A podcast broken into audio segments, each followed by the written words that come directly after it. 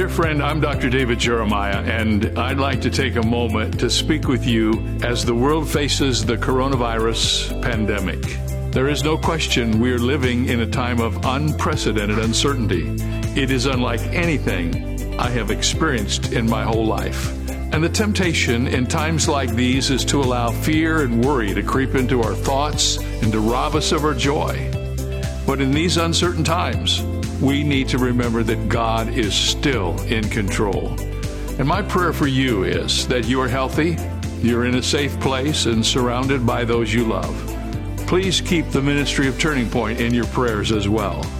We will continue to bring the healing power of God's Word to you each day on radio, television, and online. And I really hope this will be a source of encouragement to you during the current coronavirus. So be safe, be in the Word, and be in prayer.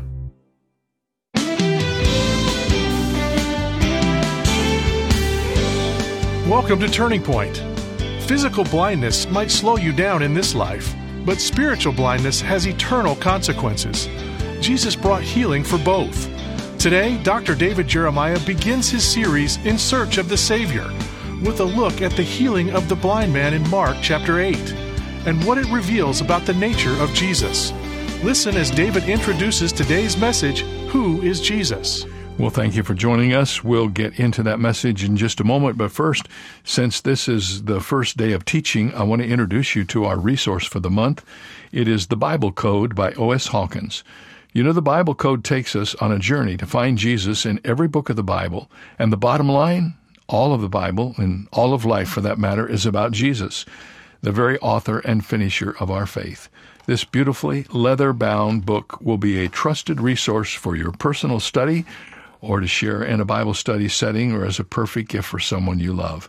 Handsome, burnished, leather soft binding. You can discover more about Jesus through the scripture by developing a systematic study of the whole Bible and where Jesus shows up in every book. This 227 page book is our resource for the month of November. It's yours for the asking when you send a gift of any size to Turning Point during this month. Friends, we depend on your gifts, as you know. We can't do this without you, but we want to give added value to your life when you share your gifts with us. So when you send your gift, just be sure to ask for your copy of the Bible Code. It will be on its way to your home before you know it. And uh, now we're going to open our Bibles to the eighth chapter of Mark and the 22nd verse. And here is a very interesting study on the nature of Jesus. Who is Jesus? What is his power? How is he separate from all others who call themselves healers? Who is Jesus? Our story begins in Mark chapter 8 and verse 22. And here we learn, first of all, what Jesus does.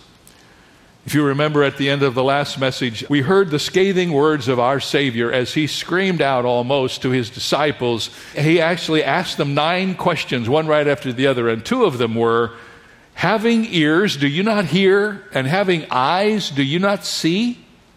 These words are interesting because they're sandwiched in between two different miracles.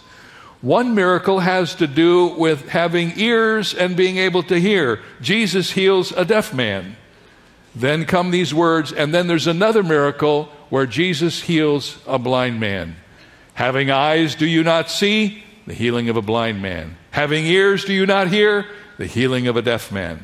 And just as the two feedings of the thousands of people had similarities and contrasts, these two miracles, the healing of the deaf man and the healing of the blind man, have some interesting comparisons. First of all, both men suffer from a handicap they were not born with, but a handicap that they got later on in life. Both men are brought to Jesus by their friends. Both men are led away from the crowd before Jesus heals them, and both men are touched by Jesus in the process of their healing, and both men are told by Jesus, Don't tell anybody what happened to you. Very similar miracles. And both of these miracles are a fulfillment of Isaiah's prophecy, who said, When the Messiah comes, the eyes of the blind shall be opened, and the ears of the deaf shall be unstopped. Now, in this miracle that we're going to study about this blind man, we're going to notice the incredible uniqueness of Jesus Christ. Some of the things that we're going to talk about you may never have heard before, but that is so interesting to me because they're at the core of the gospel. The people who lived in the days of Mark chapter 8 were looking for the Messiah to come. They didn't know how they would know who he was, but if they had read their Old Testament prophets, they would have known. The Old Testament prophet Isaiah said, One of the signs of the coming of the Messiah, and when you want to know who he is, he will be somebody who does great miracles. He will open the ears of the deaf and take the scales off of the blind. And Jesus has been walking around in their midst doing that very thing. He's been doing miracles and he's been debating with the Pharisees and teaching the disciples. And he is about to do a miracle that will set him aside from everyone else in the world. The unique, unequaled power of his healing. Verse 22 says that he came to Bethsaida and they brought a blind man to him. Now, blindness was a problem in antiquity like it is not today. They didn't have sanitary conditions as we do. There was no real medicine. There was some eye salves. On some occasions, we read about that. But they did not have the capabilities that we have today. And so there were many blind people in Jesus' day. But in the New Testament, listen to me carefully, there is no record of anyone healing the blind except for Jesus Christ. His disciples did many other miracles. He empowered them to do miracles. But no one ever healed the blind but Jesus. It was like this miracle alone was set aside for the power of the Savior, and He alone was able to do it. In the Bible, there are seven men specifically mentioned who were blind, and Jesus healed them, beside the man in our text who was healed in Bethsaida. There was Bartimaeus. And then there were two blind men who were healed in Galilee, and another who was demon possessed and both blind and deaf, who Jesus healed. And one more in Jerusalem following the cleansing of the temple. Seven men Jesus healed from blindness in the New Testament. No doubt there were many more, but these are the seven men who specifically were touched by Jesus and their blindness was healed. And the healing of the blind man was one of the miracles that the Jewish prophet said would identify the Messiah. It says in Isaiah 29 18, In that day the deaf shall hear the words of the book, and the eyes of the blind shall see out of obscurity and out of darkness. Now, somewhere along the way, the friends of this particular blind man, whose story is told in Mark chapter 8, had heard about Jesus. Maybe they had a friend who had been touched by him. Maybe somebody in their family had been to one of the healing ministries of Jesus. And this blind man was so helpless, he couldn't get to Jesus by himself. And his friends got together and they thought, well, if we can take him to Jesus, maybe Jesus can heal him of his blindness. In fact, they were certain Jesus could heal him, and they were also pretty sure they knew how he would do it. They had witnessed Jesus with the blind, and they had seen people just come near Jesus and touch him. Perhaps they had seen the woman who touched the hem of his garment who had a bleeding problem, and Jesus healed her immediately. And so they came to Jesus certain that Jesus was the answer. And they were correct in believing that Jesus could heal their friend, but they were incorrect in thinking he would do it with a simple touch. The first thing you want to mark down in your mental notebook for this message today is this simply this lesson Jesus is the only one who ever healed blindness in the New Testament. The only one. Got it? Now, he not only has unequaled power in healing, but he chose an unusual place of healing. Notice what it says in verse 22 Then he came to Bethsaida, and they brought a blind man to him and begged him to touch him. And he took the blind man by the hand and led him out of town. Now, Bethsaida was a very famous place in Jesus' day. It was the home of Andrew, Peter, and Philip.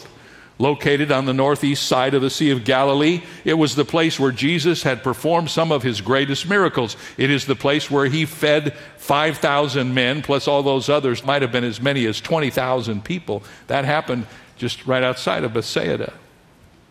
This was a very blessed city, Bethsaida was, for the miracles of Jesus, but it was also a cursed city because the Bible tells us that the Lord had pronounced future judgment on this city because of their stubborn unbelief. Matthew has the record of it in Matthew 11. Then Jesus began to rebuke the cities in which most of his mighty works had been done because they did not repent. Listen, woe to you, Chorazin! Woe to you, Bethsaida! For if the mighty works which were done in you had been done in Tyre and Sidon, they would have repented long ago in sackcloth and ashes. But I say to you, it will be more tolerable for Tyre and Sidon in the day of judgment than for you. And Jesus did no more mighty miracles in these cities. This city was so cursed by the Lord that he took the blind man out of the city to heal him of his blindness and then told him, Don't go back in there and tell him what I've done. Notice verse 26 and he sent him away to his house, saying, Neither go into the town nor tell anyone in the town. Jesus would perform no more miracles in Bethsaida, and he refused for a witness to be given to the city. But notice, though his blessing was withdrawn from the city, he would still show his love and mercy to an individual in that city. And he took him outside of the city to heal him and said, Don't even go back in and tell them, I've done all these mighty miracles for this city and they haven't repented. There's going to be no more witness in this city. So there was unequaled power, Jesus the only one to heal. Very unusual city where he healed this man. But here's the most unique thing of all a unique procedure of his healing listen to me carefully, of all the miracles that Jesus ever did recorded in the scripture, this is the only miracle that he did not do instantaneously, but gradually. Are you hearing me? Every time Jesus touched anybody up to this point, he would touch them immediate. Even if he wasn't with them, he would heal them at a distance and they would immediately be healed. But in this situation, there is a strange and unique procedure that is followed. Notice what happens. Mark 8:23 and he took the blind man by the hand led him out of town. And when he had spit on his eyes and put his hands on him he asked him if he saw anything. And he looked up and said I see men like trees walking. In other words I can see but my vision is blurred. The method by which this man was healed is repulsive in our culture today we would never think of doing anything quite like was done then. The Bible says Jesus spit on this man's eyes and put his hands on his eyeballs. Jesus had to somehow connect with this man who couldn't see him. He wanted to take this man into the world of thought, and the only way he could do it was with this touch. So he touched him, the scripture says, and he spit upon his eyes and hope and faith were surging in this man's heart. Now, after the first touch, the Bible says the blind man could see, but his sight was blurry. He sees men like trees walking. Did we not read that Jesus doeth all things well? This doesn't sound like this is so great.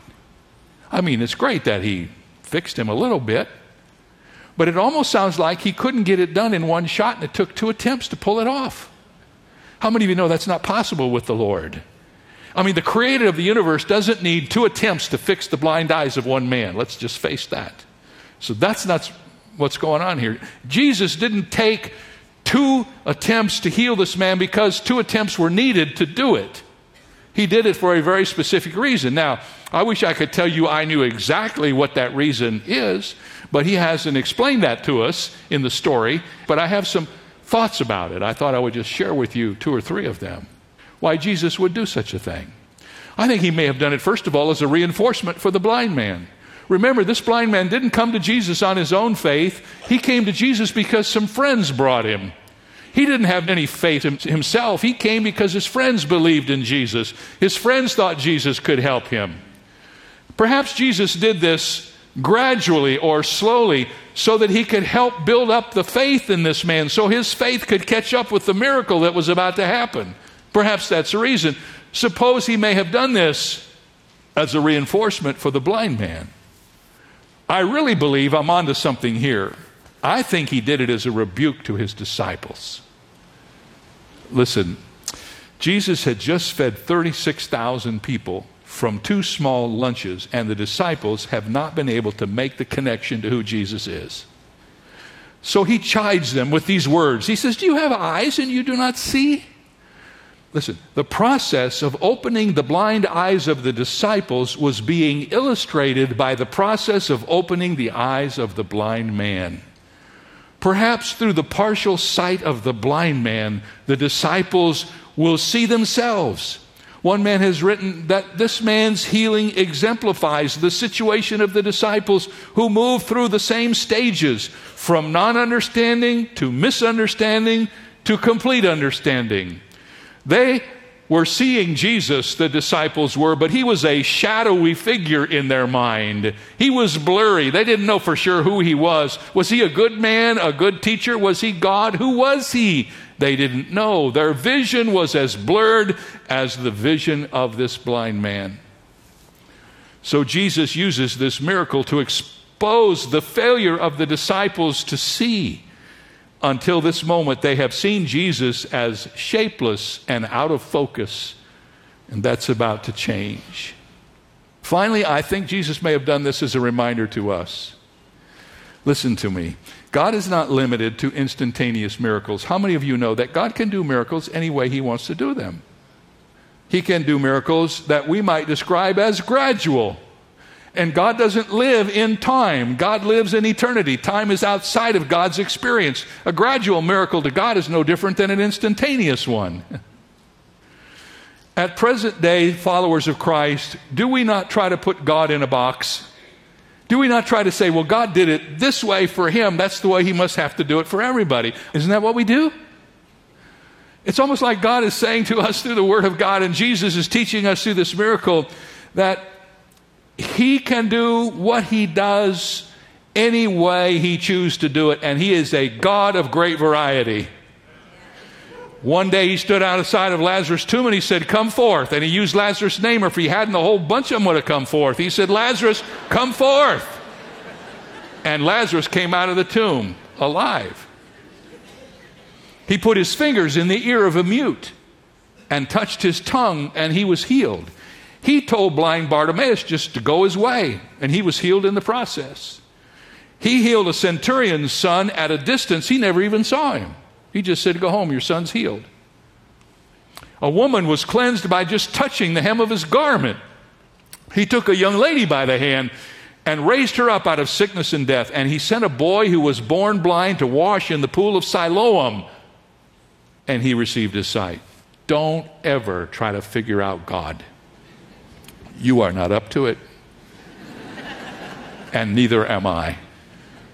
God does his work in strange and mysterious ways, but his work he does. So that brings us to the second touch. In verse 25, we read, And then he put his hands on his eyes again and made him look up, and he was restored and saw everyone clearly. Now, the Greek language uses a rare word to describe what he saw. It says, Now, after this touch, he looked up and he could see everything clearly from afar. How many of you here can see everything clearly from afar? 2020 vision this man had. Immediately he was made whole. Now that's what Jesus does. He is the unique Son of God, the only one who can heal the blind, He's not conditioned by any one place. He can do it any way he likes. Jesus is the miracle working Son of God. Do the disciples know this? Not yet.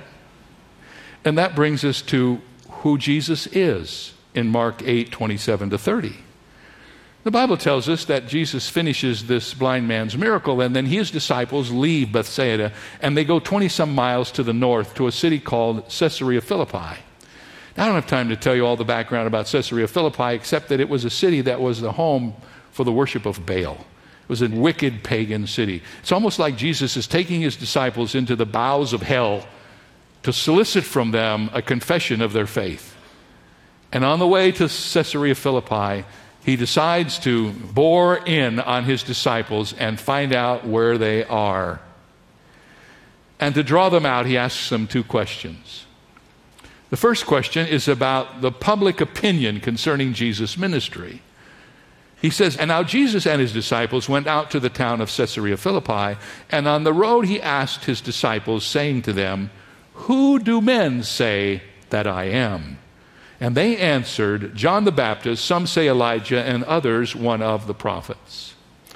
Jesus asks two questions to the disciples, and he asks them in a particular order.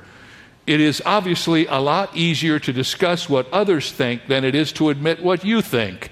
So he asks them, first of all, What are other people saying about me? Who do others think I am? And they came back with a pretty stock answer for that particular time. This was circulating around the time of Jesus that Jesus was either John the Baptist brought back to life, or Elijah from the Old Testament reincarnated, or he was one of the prophets. And so they said, Well, the people out there are saying, Lord, that you're maybe John the Baptist come back, or Elijah, or one of the prophets. Matthew even adds the prophet Jeremiah to this list. The rumors about Jesus had centered in these three people because the man on the street did not know who Jesus was. They were aware of his mighty works. They were convinced that somebody who did these things must have been somebody who came back from the dead, but they didn't know who Jesus was. Like so many today, the disciples were willing to admit that Jesus was an extraordinary man, but not that he was a divine man. That's where the people were. They believed he did great works. They had seen them, they couldn't deny it. Michael Card hits the nail on the head when he said, No one, friend or enemy, can deny that Jesus' teachings are sound, his miracles are good, his power is great, but the blur of half sight is to see Jesus as extraordinarily human, but not distinctively divine. Identifying him with the preaching of John the Baptist, or the social reform of Elijah, or the teaching of one of the prophets, Jesus is more than a common man, but he's still less than God. Do you know that's where a lot of folks are in our culture today?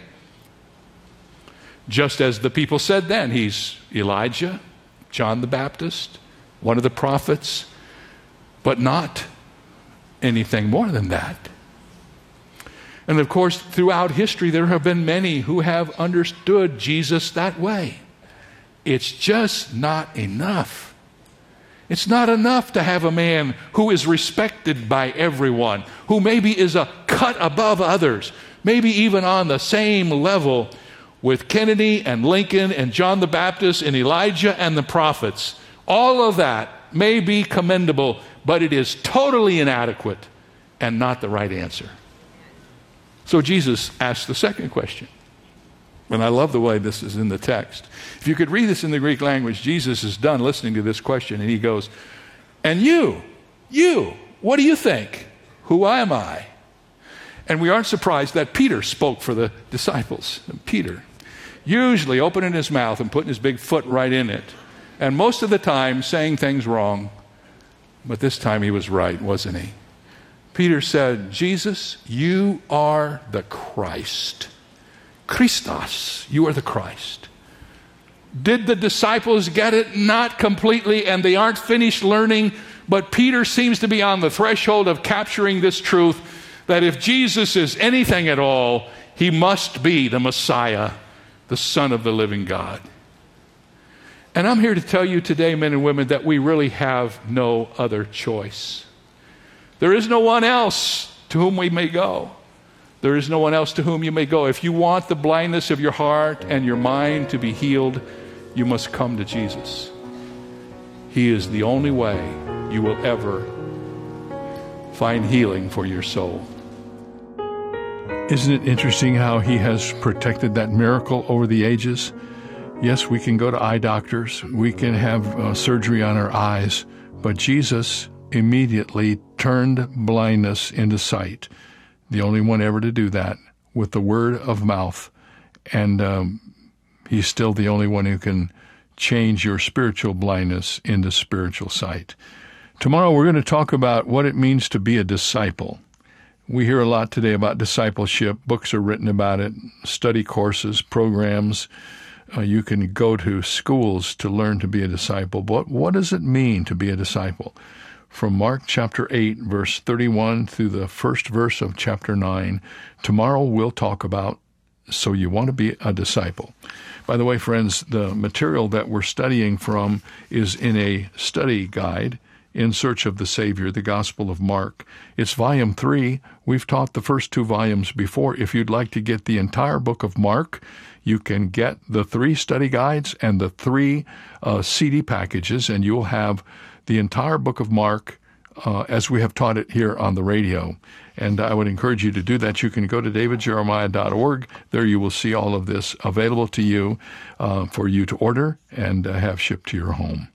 Don't forget also that during the month of November, when you send a gift of any size to Turning Point, we want to send to you the Bible Code, Finding Jesus in Every Book of the Bible. The newest book by O.S. Hawkins is a best selling book. Near the beginning of his public ministry, Jesus challenged his followers to search the scriptures, for they testify of me, he wrote. Jesus is present from Genesis to Revelation. You may not believe that, you may not understand it, but when you get this book, you will, and you will be blessed. This book is yours for a gift of any size during the month of November. Just ask for the Bible code when you send your gift today. Thank you for your generosity. Our joy is to say thank you in this way. Have a good day. The message you just heard originated from Shadow Mountain Community Church, where Dr. David Jeremiah serves as senior pastor. Let us know how Turning Point keeps you spiritually strong. Write to Turning Point for God of Canada, P.O. Box 70509, RPO Oak Street, Vancouver, BC, V6M 0A3. Visit our website at davidjeremiah.ca slash radio or call 800 946 4300. Ask for your copy of O.S. Hawkins' new book, The Bible Code Finding Jesus in Every Book in the Bible. It's yours for a gift of any amount. You can also purchase the Jeremiah Study Bible in the English Standard Version, the New International Version, and the New King James Version, filled with helpful notes and articles by Dr. Jeremiah. Visit davidjeremiah.ca slash radio for details. This is David Michael Jeremiah. Join us tomorrow as we continue the series In Search of the Savior here on Turning Point with Dr. David Jeremiah.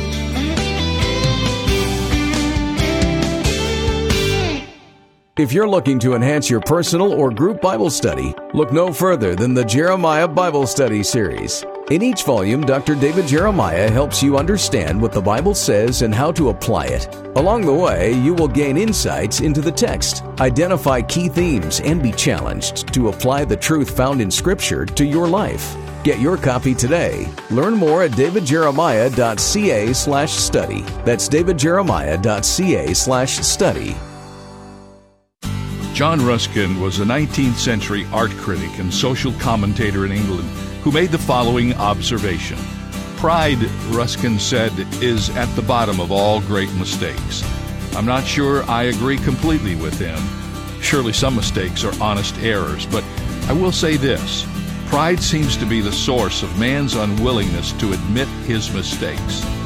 The Bible says pride goes before a fall, but it also follows close behind our failures.